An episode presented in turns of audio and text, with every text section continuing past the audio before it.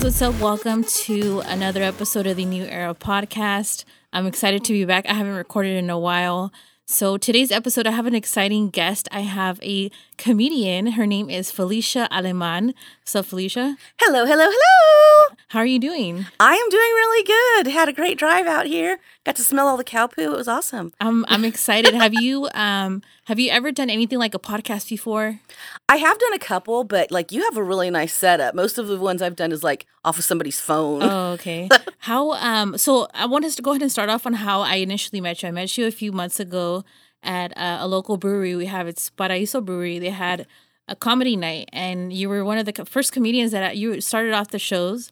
Mhm. And um, I just I loved your skit. Everything was so awesome. How did you get started with comedy?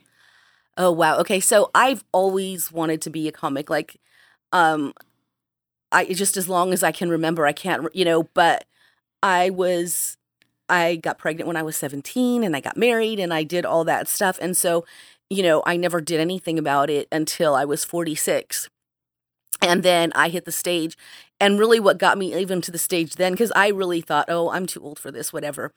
And um, oh my God, this is going to sound awful, but it's true. When my dad died, I did the eulogy at his funeral at his service and um I got a couple of laughs. And Really? yeah, like cuz I made a couple of jokes about my dad cuz my dad was just my dad and you know, I was talking about like my dad used to hang glide and he really liked uh, you know, and everybody knew that. And he used to take us out, you know, with him hang gliding and we'd be up in the mountains.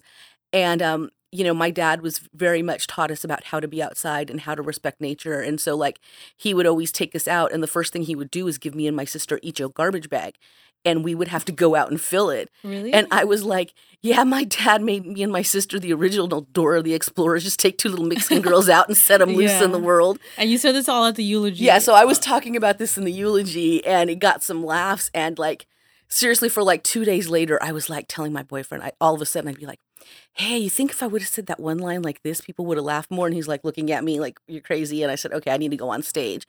But even when I went on stage, I thought, "I'll do it once, I'll get it over with, and you know, whatever." And um, I really liked it. That's awesome. Do you remember your first show? my first show, show, or my first time on stage. Uh, well, your first time on stage. yes, yes, I do. How did that go? it was um it was really really scary and um i got so nervous i was talking like this like i was gonna burst into tears and i'm just up there trying to make people laugh and they're just looking at me like this lady's gonna cry any minute now um but what kept me going was when i got off stage there were other comics there and they were like hey you know you have some good material you should keep going and i was like okay well i can get over that that weird voice thing but if i can have if i have good material maybe i really do Yeah. you know maybe i have something that i should follow and so um i pursued it lo- uh, more and um after a couple of times of going out to that particular open mic because that's the only one i knew which was in sonora Oh, because i live in modesto so i would go to sonora and i kind of knew the person who ran it uh, it was jimmy Moniz. um, but i knew jimmy kind of like through friends and stuff Oh, okay. and so after I went out a couple of times, he's like, "Well, you know, you seem to be into this. Are you interested in in like really pursuing this?" And I said, "Yeah, I think so." He goes, "Well, then I'll take you out to the city to go open micing." Oh, or and so um, so then I started going with him. Um, actually, we didn't go to San Francisco at first. We would go to San Jose.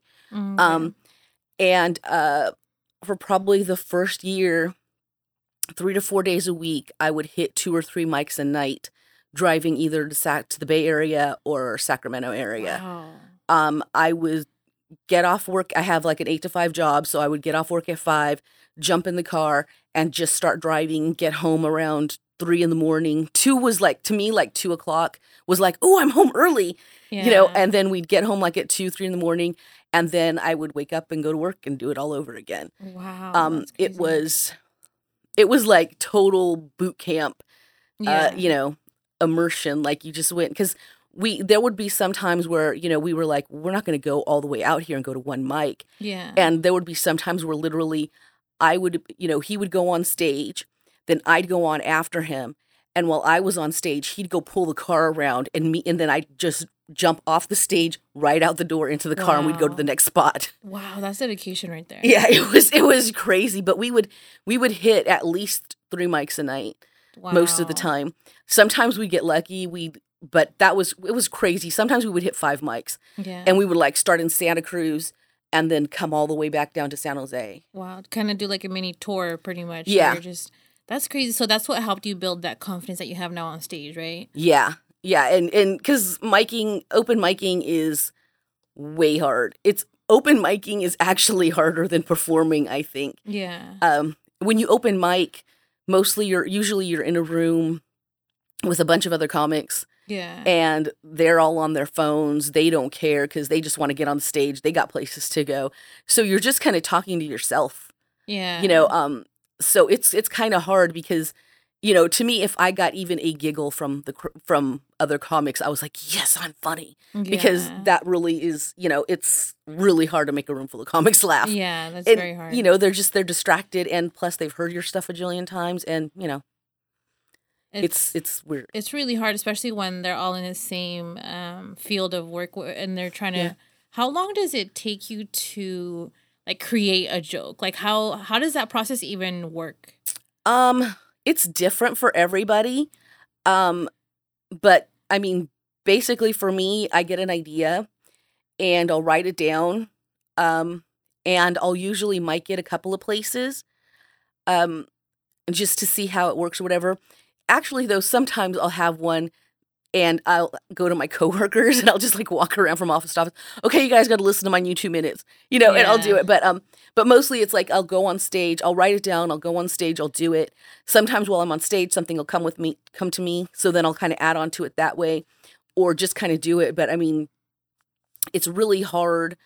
Uh, you just kind of have to guess what the audience is gonna Yeah, react. you have to kind of feel the energy of the crowd. yeah. yeah. And so, um, yeah, that's that's about it. You just have to keep writing it. And I mean, I have jokes that I started telling when I first started doing comedy that Yeah. I'm still working on. Yeah. There's uh, one thing that I noticed. Um, well, actually, when I had seen you at the show, it was my first comedy night I had ever gone to. So um, you were the first comedian I had seen, especially as a woman. And as being Mexican, I was like, oh, dude, that's tight, you know? And I, um, I got very intrigued by how each woman had different type of energy, right? But we all all the all the comedians based off of the audience's energy, which I noticed at the recent ones I've been to. That's what a lot of um, comedians do is they base off the energy of the crowd, and sometimes the crowd isn't really laughing, but there's for like for me it takes a lot to make me laugh, you know. And for me, I love being live because I I get I get I feel like I laugh more when I I hear the joke live. You know what I mean? Um, but what's one of the like the best nights that you had? Do you remember that? Wow. Um, I had a really good night at the Punchline. Like that was, um, which I really liked. It was just the audience. Anytime the audience is responsive, Yeah. um you know there i've done rooms where nobody sits anywhere near the stage so there's like practically like a dance floor and then people those rooms are the hardest. But so long as you have a, a, a audience that's engaged it isn't so bad because you know you know you- you're getting that feedback you're looking at them you know if the audience is looking at their phones you obviously aren't saying some you know you obviously aren't getting their attention. Um so anytime that the audience is engaged is so fun. Yeah. um you know sometimes you're just like dude you did see it said comedy on the front like why are you even here you're not paying attention you're not happy yeah. you know but it's just yeah, how I think it is I think one thing too that's that's new. So um, I'm from here from Los Banos, so we've never really had anything like that here. So the brewery is fairly new. So shout out to Paraíso Brewery. I, I love that they have the comedy night because it's something. So I mean, I always hear people complain about, oh, I wish we had things to do here. I wish there was something new to do. And um, I I first heard about the comedy night, and I was like, you know what? I remember I, I begged my brother to go, and we went, and I had such a great time. But I love the whole energy of the room. I anytime I try I go out in public, I try my best to not be on my phone just to interact because you never know who, who you're gonna meet. And I remember from when I had first stepped into the brewery, I was like, I told my brother, you know what, I want to. I have a feeling she's a comedian, which was you, and I want to. I was, but I didn't know. Like I thought people would would as soon as I walked in, people would introduce me to the comedians, but I didn't know the comedians don't get introduce themselves till the show starts, right? So everyone was just vibing when we first got there, And yeah, lo and behold, you were the first one. And then I told my brother Jesse, I was like, see, I knew I knew she was the one. And then you literally sat right next to me the entire show and I was like, and I'm it depends like I don't know, sometimes I'm shy, sometimes I'm outgoing, you know? And I was like, you know what, Maria, just talk to her. So then I did, and it was a pretty good, it was pretty full house. It was pretty packed. And Mhm. but I'm trying to get my best to get a lot of people to go because it's a really good energy and environment. And they have food now, which is cool. Before back in the day when I first went, they didn't have Yeah. food. Now they have some pretty bomb pizza. And um I'm excited for the shows coming up. But so right you had first talked about how how many shows you did when you first started. How many are you doing now? Right now, I'm kind of I'm pulling back a little bit. My August is going to be really busy, but I have some mental health issues that Okay. I'm pretty open about. But so I kind of pulled back because that was affecting me. Um, I'm still having a little bit of short-term memory problems because I'm trying to get my medications right. So that's that kind of pulled me back. But also, um, my boyfriend and I have just started producing shows. Okay. We're cool. Felicia, Felicia and Earl, yay! Hey. anyhow shout out for me okay but anyhow um, uh, i've been kind of focusing on producing shows and um, I, i'm losing my job in october they told us in like i want to say april or may they told us that they were shutting down the company and in october we're all out of jobs Oh wow. so um, because of that my boyfriend and i are like okay we need to get money we need to do this because my boyfriend is a musician i'm a comic so we're like we we were going to do this this was our plan Yeah. it just got really accelerated Yeah. um, but it's been working out great. But um, I really, when I was, when I perform, when I'm really going out there, I like to have a show, you know, every Saturday and Friday if I Oh, can. that's awesome. um, you know, and usually I can do it if I'm out there really hustling. yeah. Um, you know, but right now I'm happy taking taking a little bit of step back. Um, because between work stress and then just putting on shows and learning all that, because it is a whole new yeah. a whole it, you know um, my boyfriend and i had done shows before because he's a musician and he's been doing this a lot longer than i have i would you know do shows with him um, but we were we weren't really looking at it it was just something like for the community something for our friends yeah. you know but now that we're doing it seriously there's a lot more involved and yeah. um you know so that's now that i'm learning that down and we're pretty much getting it down to a science now where we can we know how to run the room we know how to get butts in the chairs and Yeah. and so now it's a lot easier That's awesome. The one thing that you touched base on, if you don't mind, is like you talked about mental health, and that's one thing that's very important to me because um, I'm a very positive person. I uplift everyone, and I'm I love being that person for people, you know. But there are some times where I'm not okay, and I don't take care of myself, you know. And there's like we were talking about earlier, you know, like we have we have our goals and and what we want to accomplish, but then we also have to deal with life every day, you know, and and that's very hard for um just for for one person to deal with you know and and i wanted to ask you has comedy helped you through that I think so because it gives me a reason to get up. It gives me a reason to go out. You know, like I'll be feeling pretty down, but I look at my calendar and it's like, hey, dude, you got a bod- podcast on Friday, you got a Yeah. gig on Saturday, um, Yeah. you know, you got a show next week, and yeah you know this, and so it gives me a reason. And um, I kind of liked while I was in my little bit of a lull producing shows because I can do a lot of work and I don't have to get out of my house. Yeah. You know because i can of you know do invites on facebook and create events and yeah. you know making contact that way. So that helped but it's it's um yeah it's a little tough sometimes. It, it's it is tough. It's um but it's it's great to keep busy. That's one thing too i had um this was actually my one of my first shows one of my first podcasts um in like about a few weeks because i had to take some time off. I was just like you know what?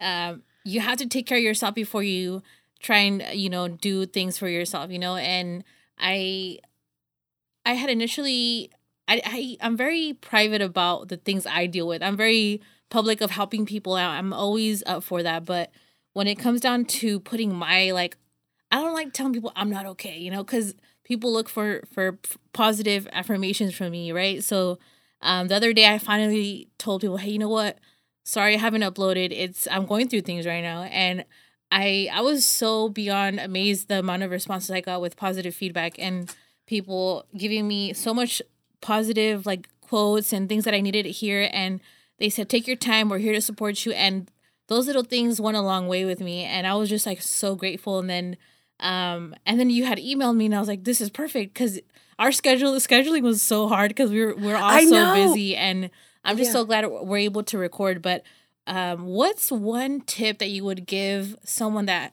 wants to do comedy but doesn't really know that doesn't have the confidence to get started? What's one tip you would give them? um don't be don't um don't be afraid you uh comics go up on stage and i can tell you something comics are some of the most depressing people to be around like Yeah. i mean i've gone out on tour with comics and i've got out on tour with musicians musicians are like laughing and joking and and like of course we complain because we're stuck in a car and it's you know Yeah. uncomfortable or whatever but but but comics are just kind of like meh, meh i don't know i just always think that comics are less fun to travel with than musicians Yeah. and i shouldn't even say that because i want to go out on the road again but Yeah. but no it is it it's um do, but don't um Overthink it? don't overthink it. Just go and do it. I mean, there's so many. Like right now in Modesto, there are a lot of open mics going. Um, even in we there's one in Patterson. Yeah. Like seriously, if there's somebody from Los, Los Baños,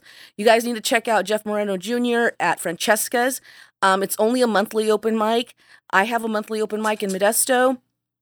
Um, and Jimmy Moniz has an open mic at the Clarion. yeah. Uh, we just got an open mic that's starting in Stockton. oh, that's awesome. Um, so and before you would have to drive to San Francisco, you'd have Yeah. to drive to Sacramento.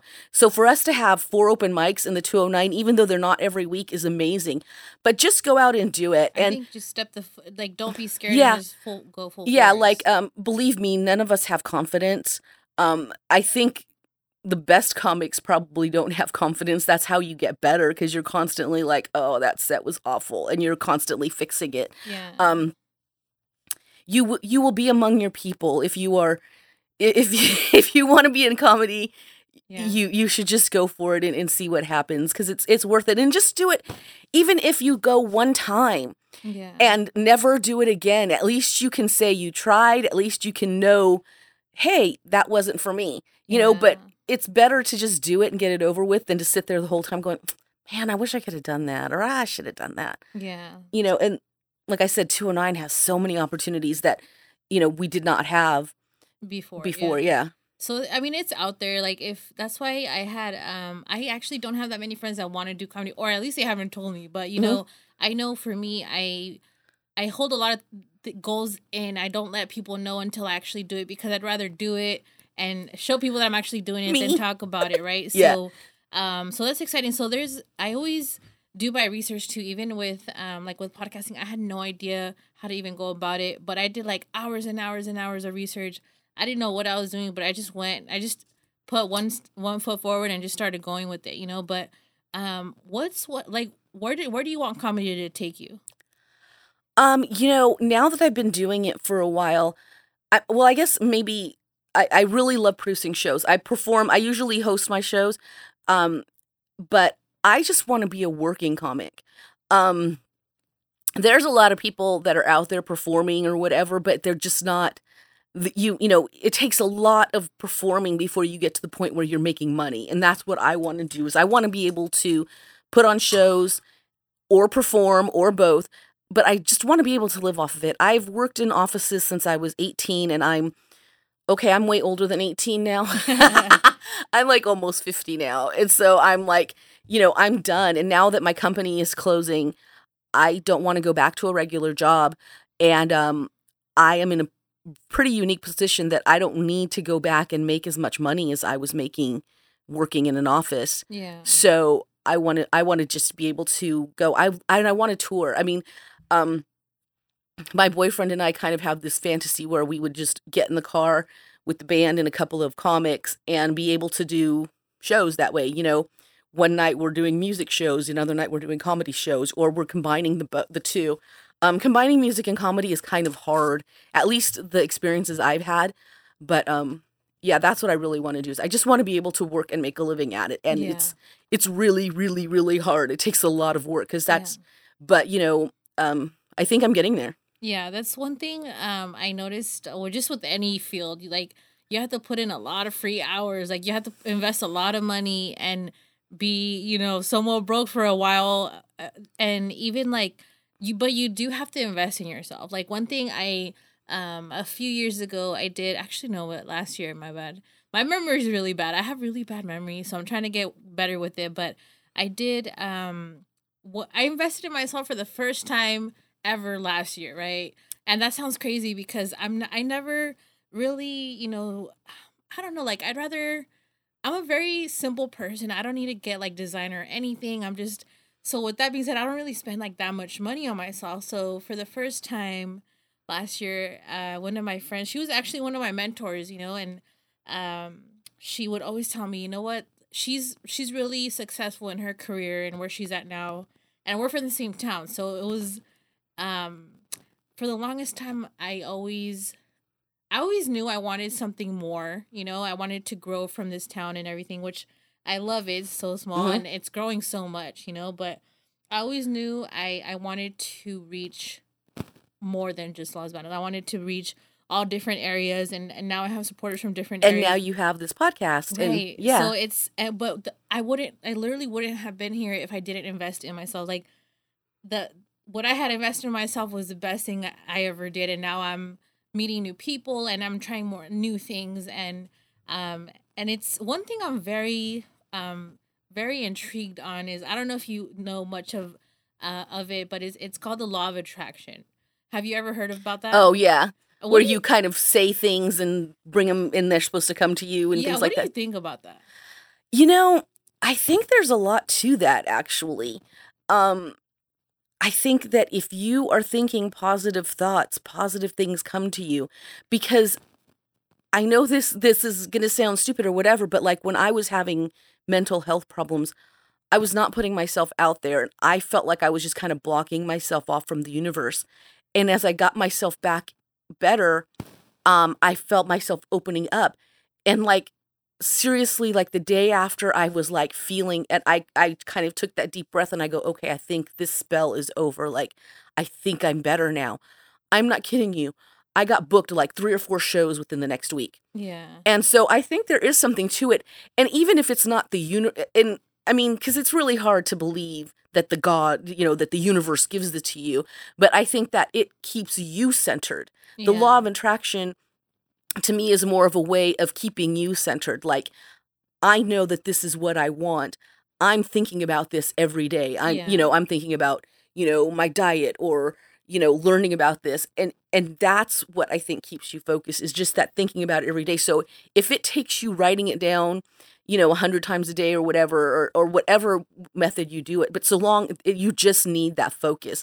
I mean, I wake up every morning and I'm like, okay, what do I need to do to promote shows? And I'm going to my regular job, yeah. but in my head, I'm still like, okay, well, we got this show coming up and this show, and I, I got to ask Earl to make this poster. And you know what I mean? Like, yeah, and it's just one of those things. Like, if you're thinking about it, you're going to be working on it. right. You know, what do you forget? You forget the garbage because your mom tell you know your mom tells you to take the garbage out. You forget about it because you don't care about it. You're not Yeah. thinking about it. But if your mom says, "Hey, at 4:30, somebody's going to be here to give you a hundred bucks," you're going to be thinking about it. You're going to be there at 4:30. yeah, You know, it's that kind of thing. I, I think it just it's it's you doing the work, and that just and I mean That's you true. can you can think of it as a gift from the universe, but yeah, I mean, I really had to stop thinking of it as a gift from the universe because I think if you start thinking of it as the gift from the universe, you start kind of sitting back and not doing the work it takes to get stuff That done. you definitely have to put in the yeah, because the work. it's um one thing that that I which growing up is really my life was very much like I had both my parents and my my dad is very um very hard worker. He was very independent and um I never I was never raised to like um I was never raised as a spoiled person. I was just raised as all right you want something you have to earn it right? But um at the same time I never really felt the like the motivation to like grind hard because I never grew up with anything missing missing in my life. Like not to, and I say that in the most humbling way, you know. Yeah.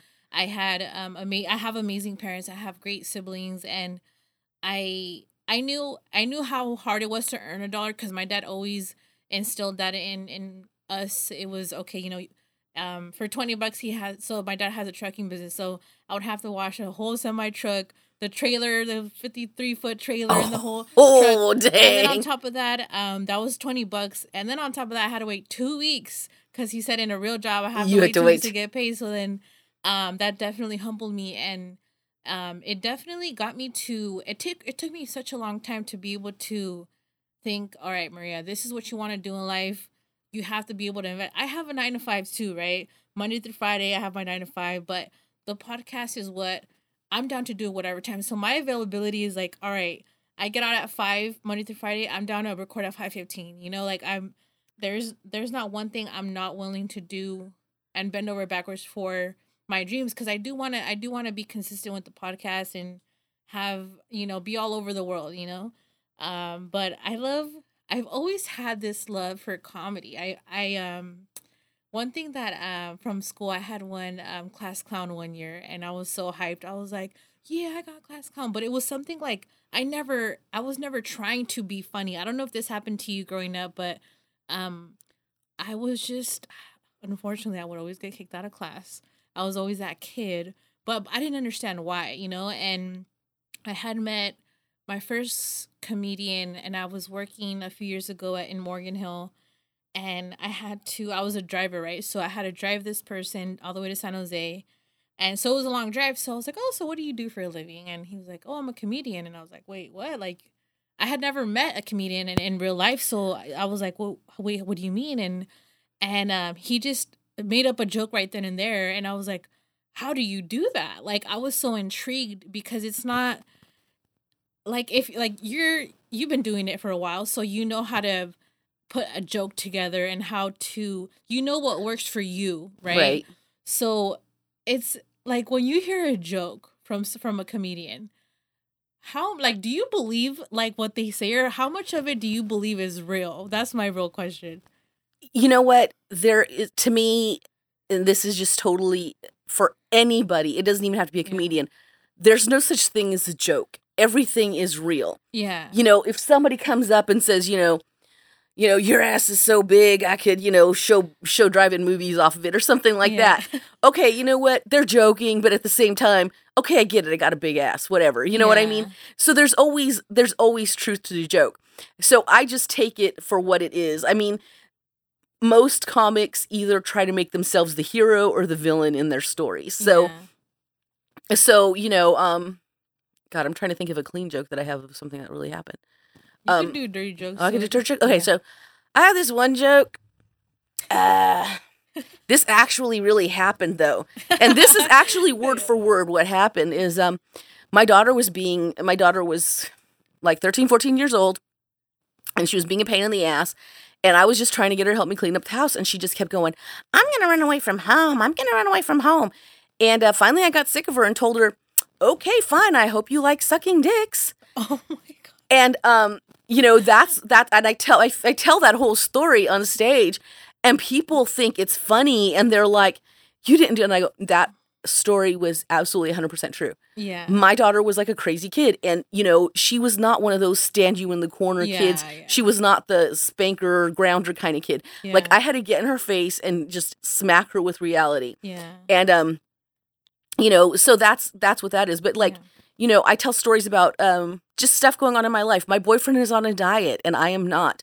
My boyfriend has lost like gobs of weight and which is great yeah. but i'm not into that right now. That's not where my focus is and so people will come up to him and they'll be like oh oh my god earl you look so great. And then they'll be like looking at me and they'll feel like they'll get all awkward and they'll be like oh felicia you're got new chapstick on. That looks nice.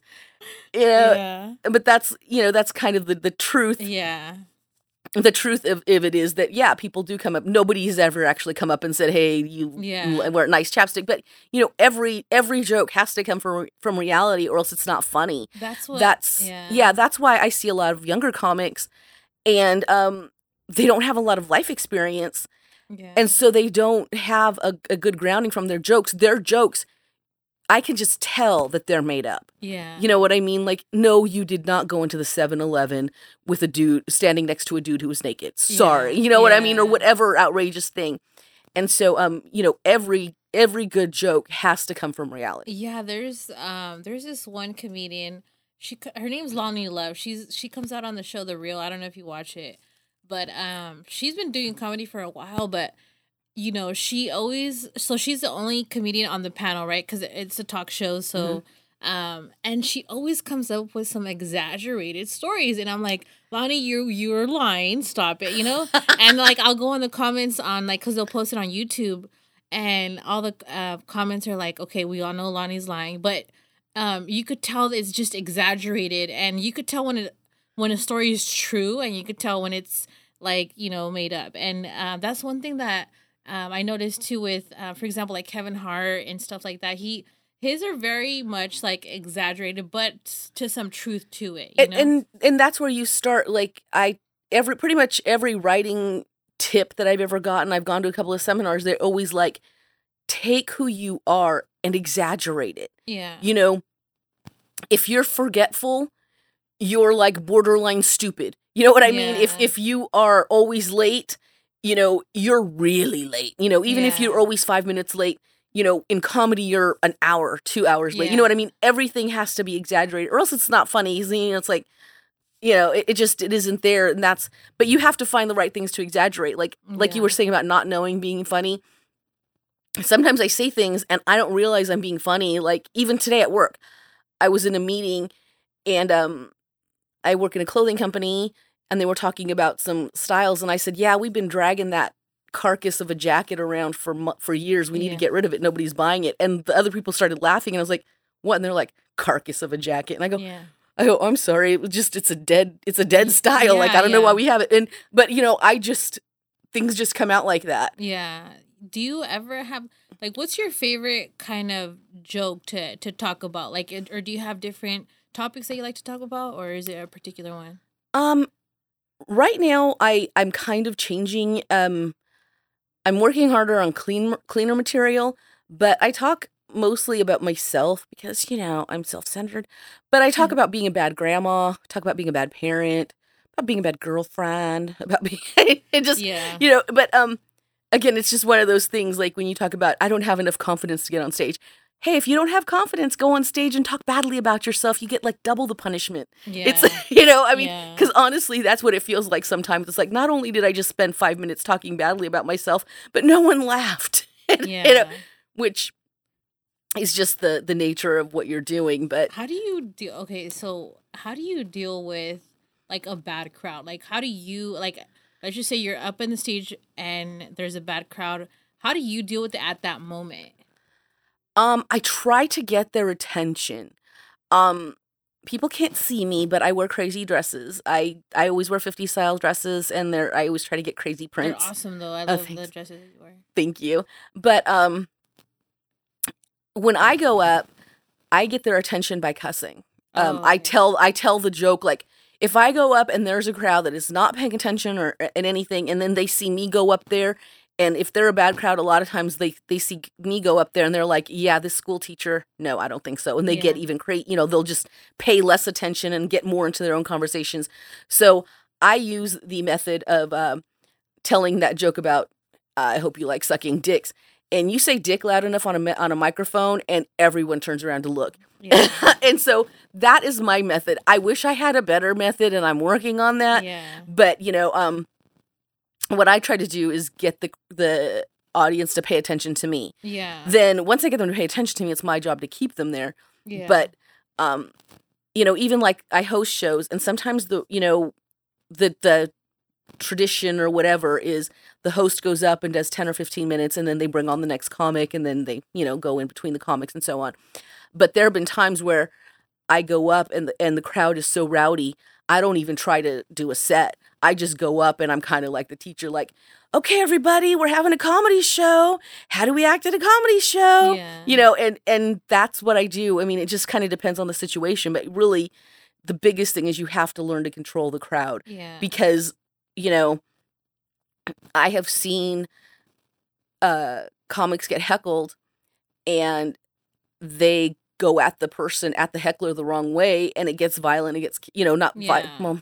it gets rowdy and you know yelly and screamy and stuff where if you know they could if they had approached it maybe a different way it wouldn't have that- so I think that happened the last time. I know you you weren't performing at this one, but it was the most recent one I went to um at the comedy night and it was I don't know his name, so and I wouldn't even say his name if I knew it, but his his set was really bad and Um, and I tried my best. One thing that I, I I'm trying to do is okay, even though I don't get it, I try and pay pay attention to be able to get it. You know. Yeah. So I'm not gonna pull out my phone just to be like, you know, on Instagram and ignoring the person I'm trying to pay attention to. So his joke was so bad to the point where he called out um he started talking about like racist jokes, right? And he called out um a few of the black people in the room and it did not uh, go well. Luckily everything was fine, but it was just his his jokes were so bad that everyone's like, dude, what are you what are you doing? Like and he just kept on going getting worse and worse and worse and um I was like, oh my god, I was cringing and I just it was just kind of awkward. No, it was really awkward. So I was like, dang, like and that's when I started thinking I was like, okay, like at what point does the comedian know, all right, you know what, I gotta set things up because of the crowd or I gotta do something different because of how the crowd's reacting to a certain joke or it's really experience because a lot of times what happens is like if you're a new comic like to get 10 minutes when you're a new comic is like having a baby that you've been in labor with for a year. wow. I mean, it's uh, 10 minutes is just like it's the first 5 minutes even are incredibly hard. yeah. And so when you're a new comic and you go on stage and you are just eating shit, yeah. If you're a newer comic, a lot of times there's nothing you can do because you don't have the material. Yeah. You know, um, I'm finally getting to the point, finally, after almost three years, where I have enough material where if I read the crowd, oh, I'm getting too dirty, this this crowd is too clean, I'm gonna switch it up, or I'm getting too clean, you know, this crowd could this crowd could use a good dick joke, you know, whatever. Then I can switch it up. Um, I think what happens a lot of times, because I know what happened to me, is you go into a crowd and you're already you're still nervous. You barely have enough time to fill your your set anyways. And now somebody's yelling at you and you're so scared you can't think of anything. Yeah. You know, and and it makes it awkward and makes it hard and that I think what is what leads to those those kind of moments that you're Yeah, talking about. Yeah. Um, I know some. I know i've seen comics before who go up and are just bombing, and they'll be like, you know, you guys are the stupidest audience I've ever seen, and I can't believe you don't get that joke. That was funny. It's like, no, dude, um, you're kind of not funny. Yeah. so Yeah. No, it I mean the one thing I noticed too that different um styles is one comedian uh I think it was when you when I had met you it was um one comedian that would kind of just um joke with each one at the tables if that makes sense. So right, she the, was. brew- the brewery was kind of small, so she was interacting with each one of the table, which I liked that concept, but it was kind of different I, than what I had seen before. So um, I thought that was pretty cool, like where they kind of joke around with each person from a table, Mhm. depending on the vibe and things like that, which was pretty funny because that day my um I have physical therapy because I had surgery, so my therapist was in the room, and it was so funny because that earlier that day she was like, "Oh, are you gonna do anything today?" I was like, "No, I'm not gonna do nothing. I'm just gonna you know be at home." And then I run into her at the brewery, right? And then I was like, and it was uh, it was so funny because uh, she was the one getting uh, joked on with the most dirtiest jokes, and then I had to see her like that Monday at, at physical therapy, and it was so awkward. And then she was like, "Oh, so how about comedy night?" Huh? And I was like, "Oh, it was pretty fun, you know." And but it was so different because I hadn't one. I was I lied to her and I said I wasn't gonna do nothing, and then she sees me, and then she gets clowned on the whole night, mo- most of the night, um, and it was pretty funny. But what's the average time people get like when you when you do open mic? Like, what's how many times do comedians get? when when you open mic, you do five minutes. Um, usually you won't get booked on a show without ten. Oh, okay. Um, but sometimes on a show you'll do maybe seven to eight. It just depends on who's how the show is being set up or anything like that.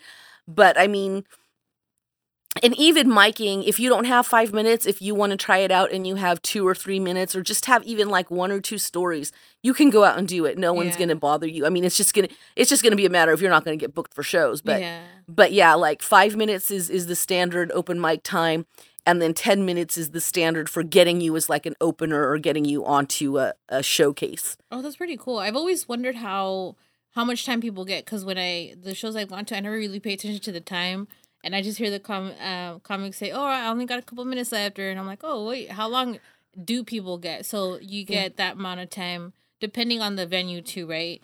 Yeah, So- it depends on yeah how many people are on the so- show and what they're doing. What happens when you go over your time? Um, I, you probably didn't see this, but what happens is when when you uh when you go up, usually they'll tell you, okay, um, you get five, and I'm gonna light you a four. So at four minutes, you'll get a light. Um, somebody will usually the host will wave their cell phone at you. Oh, okay. So that's why a lot of times you kind of see like a little secret wink or a little secret oh, nod. okay, That's okay. the that's the uh, performer acknowledging that they see the light. If you run the light, um, you will see a very angry host or somebody like shaking their phone, running. Oh, Um, if there's a DJ, sometimes they'll put the music on. They'll just start playing music over Oh, you. wow. Um, uh, God, what have I seen? I haven't seen really, really bad running in the lights. Because a lot of times, too, if you're doing well, like they'll say, okay, do, you know, go up and do seven. But if you're doing really well and the crowd's into it, they'll let you keep going. yeah. You know, so it's just up to you. But yeah, mostly. But if you are like a very, very, very, if you're really a bad offender of running the lights, uh, people just aren't going to book you Yeah. you know they're you're not respecting the room you're not respecting the other performers because sometimes you know depending on the venues they have very strict times, r- times that they can have live performances so like you know that show has to be over at 10 or whatever and if you're running the light you're taking everybody you know taking somebody else's time Yeah. and so you know that's Just res- pretty much basically respected time on yeah Um, that's that's crazy. I didn't know that much went into it. Like as far as times, and I I thought you guys just assumed your time was up, or oh, so Uh. someone's letting you guys know, hey, you know what? This is how much Yeah. time you got left. It's time to well there are some comics who have their stuff timed to the second and really. Oh yeah, I know. I've I've seen a few of them work where if you tell them to do ten minutes, they will do ten minutes. Like you don't, you could t- set. Yeah, like I've timed them, Yeah, and they do ten minutes exactly without crazy. anybody li- lighting them. yeah, that's crazy. Um, but yeah, it's it, it not very many. I've seen a couple of them do it. What's um, what are some other comedians that you look up to? Local or like national kind of. Any any of them? oh god let's see who would i say um here in the 209 there are a lot of really great comedians i mean right now i'd have to say like one of the best comedians going on you know doing stuff out there is anthony Kay. he's from modesto he is the first local comedian who is going to be performing at the gallo center Oh, which nice. i think is awesome um and anthony Kay is part of the deaf puppies and the deaf puppies are a bunch of comics. There's like eight of them and uh, they just put on shows and they're just friends. Um they just made up the name you know to have it. But i mean they're all really great. Jimmy um puts on shows and he was my mentor. He's the person who took me out miking the first year and we still do shows together and we still go out miking together. Um and i love rhoda ramon she's from lodi. Oh, um she's one of my favorites too. Um pretty much all i think the 209 has some amazing comics. Like i i run a, an open mic once a month and honestly you know we get some comics so many good comics out there that i'm like i haven't been to showcases that are as good as this open mic. Like there's been a couple of times where i'm like wow. Yeah. you know we just have really great comics and um, i'm just glad that there's so many shows so many more shows coming out and mics and stuff to get people going because it's just it's there. That's that's awesome too. That um, there's so much local um, talent because I I think it's crazy to to know that um, you know we all come from small areas and you know the 209 isn't that big and you know it's um I love seeing people like follow their dreams. Like I honestly I get so happy when I see people do that because it's one thing like working your 9 to 5 but then it's like it's another thing when you see people that are locals and you just support them. Like anyone, anytime I know someone's from the 209 and they're doing their thing, I'm like, yes, you know, because I get Oh, so yeah. hyped, you know, and um, I want to go to one of your open mic nights. I just want to like see how the like the crowd is because I, I just started going to like this recent um uh, show, the comedy show. I think it was last month. I just went by myself because no one wanted to go. Like, you know what? I'm just gonna go by myself because no one wants to go. But I do want to encourage more people, especially here in Los Banos, to to go to the brewery and go to comedy night and not only there but just support local businesses because i'm very big on, on supporting local businesses i think um it, like if we want change we have to be a part of that change like i don't know if this happens uh, on your uh, facebook or anything but on mine i see a bunch of people complain about how it'd be cool if uh, this town had this. It'd be cool if the, um, this would have been done, or this building would have been built, or this restaurant would be here. But I never see any of those people supporting local businesses, you know? So that's one thing I want to encourage more people to do is like support local businesses, go to the brewery. The brewery has a bunch of cool stuff. I know they have paint night. I don't know how often, but they have trivia night they too. have trivia night Yeah. too. Um, and this isn't uh an ad or anything, but I'm just saying just because I think it's a cool energy. Um, they have awesome beer. The pizza's bomb. And then every third Saturday of each month they have comedy night, which is which you're gonna be performing. How many more shows do you have coming up for? Do you have any more for July or is it? Um, let's see. I'll have to look at my calendar. I know I have July 27th coming up. That's when you know your book. When you Yeah. gotta look at your calendar, you're like, all right, let's see how much. So, uh, let's see. So Saturday I will be at Paraiso, and I'm really excited to be at Paraiso because I have to tell you, I was the first comic that Pablo brought up on stage at Paraiso on the old stage. Now Paraiso just opened up. They're bigger now. They have a bigger stage, and I'm going to be the first person on that stage too. That's awesome. Yeah, they just um one thing too. I, I just forgot to mention they just renovated it, so they made it bigger. hmm Back when they first opened, they didn't have any food. Now they have pizza. They have a bunch of little snacks and stuff. So um, it's a lot bigger, bigger stage, um, and such great energy. The beer's bomb. So um, stop by. And then what other you perform more locally too, right? I will be in Rancho Cordova at Monty's Lounge on the 22nd, which is Sunday. I will be on the 28th. I have a show at St. Stan's Brewery in Modesto. Um, let's see, on July 2nd, I am in Sacramento. Let's see, where else am I at? On August 4th, I'm going to be in Turlock doing the burlesque, uh, the Boom Boom Babies burlesque show at Grizzly Rock. Let's see, what is this? And then all that pretty much they could find it on your Facebook too. yeah, right? follow me at Felicia Aleman Comedy. Felicia is F E L I C I A. And Aleman, come on. Aleman, you got it. The And comedy. And then um Fearlisha Presents is F E A R L I S H A. It's Felicia and Earl combined.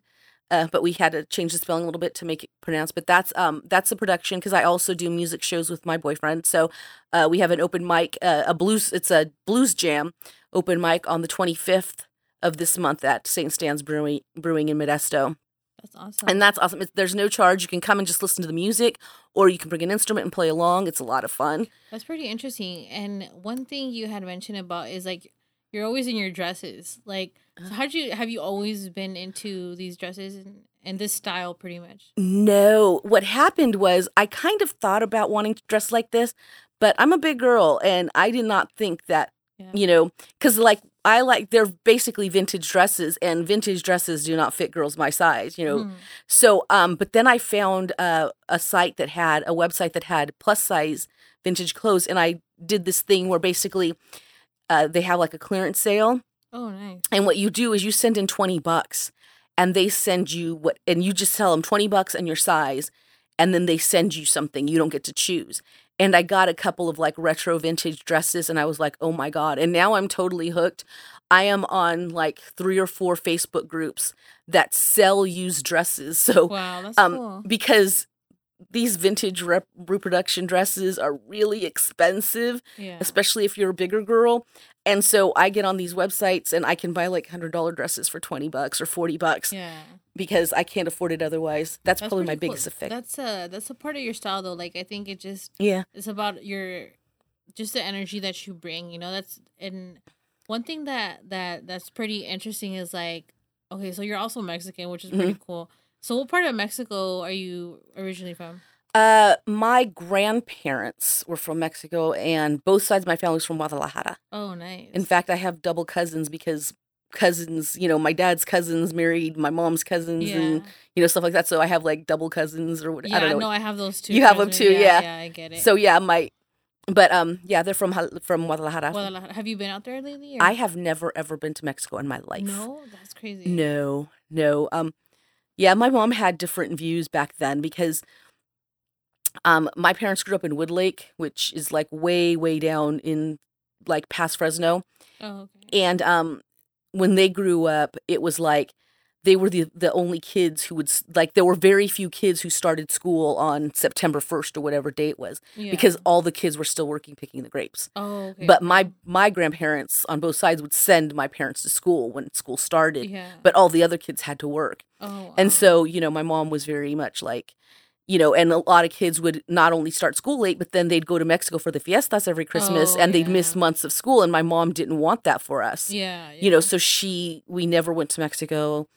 Um, and then I just, I've never gone, yeah, even as an adult, just never had the time or the money. Yeah, it's um, it's definitely different culture out there. Definitely, like I was out there a few, a few years ago for for a while, and I would I would just ch- it changed my views on everything. I was like so humbled, and and I seen um a few, uh, I met a few comedians out there, you know, and it's completely different out there. I was like, whoa, this is so funny because it's very different than out here. Like the um, I notice a lot of uh people out here like from um they talk about like current events and things that are going on which most of the stuff i know out there i don't really know much of anything that's going on out there Mhm. and uh, i was so intrigued i was like dang like it's crazy how big comedy is around the world anyone that's into it or and everyone has their own story you know and that's very i don't know i'm just very intrigued by it you know i'm very intrigued by the whole comedy scene and what you're doing with it you know Well, have you ever watched on Netflix? There, there are some Spanish speaking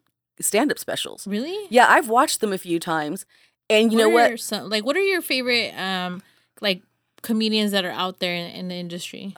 now that you're saying that okay my favorite like famous comedian marcella arguello from the 209 what's up marcella i hope you're listening because i love you even though i don't know you but she's from the 209 Oh, nice. she is currently writing for bill nye she used to be on at midnight all the time and Yeah. kick its butt and um god she wrote for another show and i can't think of the name of it but she's like a big writer and like she's like i totally look up to her because i'm gonna brag for a second um in 2017 i won the mama award which is the modesto area music award Oh, nice. and for comedy. And the very first Mama Award went to Marcella. And she and so it's like first she was the first one, so she was like a Mexican woman and now now I'm like, oh, okay, the second woman who wins a, an award is also a Mexican woman. So I'm like, I hope I follow Marcella. Yeah. Um another comic that I really really love is uh is um Felipe Esparza. oh, Felipe Esparza. Oh my god, so he is funny. so funny, and he just. I don't know him or anything, but he Yeah. just seems so down to earth and normal. Like I've listened to his podcast before, and um, he just seems like such a normal person. And I think those are my favorite people. Like even the comics that I deal with, you know, there are a lot of people who are funny, um, but I think I'm lucky enough that I I kind of have found a lot of people who are not only funny but really nice. Yeah. and you know it just it's really nice. I just i see people all the time and it's like wow. You know i i root for everybody because how can you not? These are awesome people. Yeah. and you know even if they're from whatever other town you know i mean i still have a special place extra in my heart for 209 yeah. but for the rest of the world i'm kind of like i'm still rooting for them it's like you're a good person. Like you're working you're doing it. Yes get yeah, it like I'm, i'm, so big on supporting other people and especially with especially people that are from the 209 because I just feel like yo I feel like I know you you know and then like for example Felipe Esparza I feel like he's my cousin or something you know like, exactly I feel like I know him and um he's so funny. He's like one of the ones one of the most um like known comedians that make me laugh. Now, nowadays like com- like I love laughing at like like smaller comedians and like more like local ones like because I know it's like something like new and something that I haven't heard of, you know? yeah and um but it's very intriguing when um whenever i hear of anyone in the 209 doing anything i'm like yes you know and or like new podcasts i'm i know i'm i have my own podcast but i love supporting other podcasts because Yeah. there's so there's variety out there and like there's enough room for everybody you know what i mean and that's where I, I, you know, when people think, well, you know, I can't be friends with that comic or whatever because that's the competition. It's like, Yeah. no, that's not the competition. yeah I've never competed with another comic because I can't, even if I wanted to. yeah You know, because if you start comedy, you're going to tell your stories. You're going to be you. You're going to be your person. You know, I can't compete with that. yeah You know, you and and I can't be mad if you get booked and I don't because obviously your story moved something in that person yeah you know, or something about you moved that person and did and I didn't do that. And that's fine, you know, I because there's still gobs of other rooms. I mean, there's so many places that you can perform and you just have to find your spots or whatever. But I mean, so long as you're working and you're making yourself better, all that other stuff is going to come. Yeah. You know, I I'm just happy that I'm doing something that makes me happy. Yeah. That I'm not, you know, and I can just be free and and I can do whatever I want. You know, I started out performing. I did not want to book shows. really? I did not want to book shows at all. And my boyfriend uh, went in and he said, I'm going to go get a room to do my open, you know, to do my blues jam. Um, I'm going to ask them if we can do a comedy night too. And I was like, oh, I don't know. Yeah. And um, then we did it. I started doing it and I have totally just taken over, you know, because he was like, just book the book it and I'll take care of the rest. yeah. And I've just taken over. I'm booking it. I'm promoting. I'm doing all kinds of That's stuff, you know so it's just there's so much to do you know you think that you just have to do what feels right and also kind of just go with the flow too because sometimes you know the world is moving you to the path that's better for you and you you don't know it you know so don't be afraid to go off the path for a second and see what's over there and you know you can always come back but That's it's it's worth it that's so true. Like you just don't it's it's okay to not know what the next move is gonna be. Like Yeah. just take one step at a time and then just keep on going. You know, it's yeah um that's that's so and I try my best to let all my friends know that like work nine to fives and I'm like, yo, if you love what you're doing, that's awesome. But if you have some crazy goals and dreams you want to do, you can do them. You know what I mean? Because exactly there's there's just so many like i know so many people that um and this is same thing like with like my family like my dad is very like old school like hardworking and he just focuses on work and that's it because that's all he's ever known like he was working Yeah. since he was a kid you know and um he was raised to just always work and you'll be fine which is you know to a certain extent right? But right. um he has his, he's had his own business for more than 20 years and it's been successful for such a long time you know? And like the other day which is funny because um we were having dinner and my dad was like oh you know so what are you, what are you gonna do this weekend? Or you know what are your plans? And i was like i don't know you know some i'll do something for fun. And he's like for fun? He's like what do you mean for fun? Like his idea of fun is spending time with us like with the family like like and i'm like dad are you sure? Because you know i'm kind of you know boring sometimes. He's like no. He's like this is this is what i what i always wanted in life. I always wanted to spend time with my kids and my wife and be able to spend time with all you guys without you guys arguing or anything you know and because we all have different personalities but that was what he wanted. And i'm like dad are you sure you always wanted this? He's like no yeah this is what i've always wanted to provide and to make sure my family's straight and you know, uh, there was a, a bunch of stuff that he tried to teach me at a young age was like investing and things like that. And at the time, I was like, no, investing's boring, you know. And then now I get it, you know. So um, I'm very excited to, for the future and just for your, the future of your career. Like, I'm so excited to go to more of your shows, and um, I'm very excited to keep in touch. You already mentioned your Facebook, right? How often do you post? Do you post on there often? i post on my facebook a lot Yeah, yeah i'm kind of a facebook tramp i'm i'm always out there putting it out there that's funny. i'm a facebook whore So that's Uh, where people could be in contact with you, like yeah. more currently. Like you're not really on any social medias as of now. I, I do have an Instagram. I get tagged on Instagram a lot. I don't do a lot of Instagram.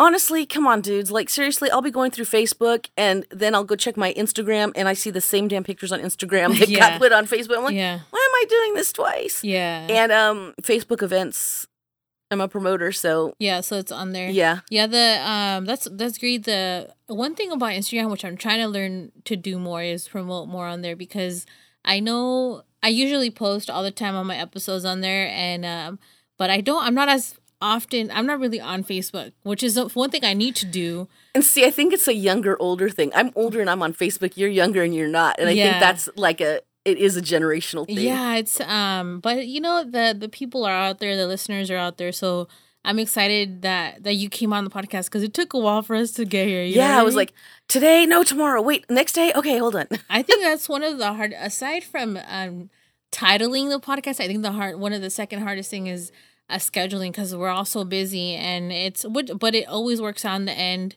and uh, I'm so excited. This is like my first podcast episode since I took a little hiatus, so I'm excited for people to listen to it. But um did you have fun? Yes, I did. Thank you. I'm I'm excited. I'm excited for you to come back again in the near future to know how far we are from where we're at now. Which I know you're gonna be Oh, yeah. far because I know you're gonna be booked. You're already booked right now, so I'm pretty excited. Um, so next time. So the your so next if we start now, we can probably get something booked in three months. right. I know, right? I know that's how long it took us last time. But all your upcoming shows are on your Facebook. They could Yeah. all check you out. Um, and then do you have any little last words you want to tell the people? Um, let's see. Felicia Aleman Comedy Fearlisha Presents. Uh, come out to a show. Don't be afraid to try comedy. Come out to my mic or hit me up and I'll send you to a different mic. Um, just go out and do it. Like like Maria said, just follow your dreams. Do do it. I mean, you you just because you try something doesn't mean you have to change your whole life over it. Just try it and see what happens. You know, um, and just do it. Just do it. All right. You guys, she said it. Listen to her. Thank you guys so much for tuning in to today's episode and uh, stay tuned for the next one.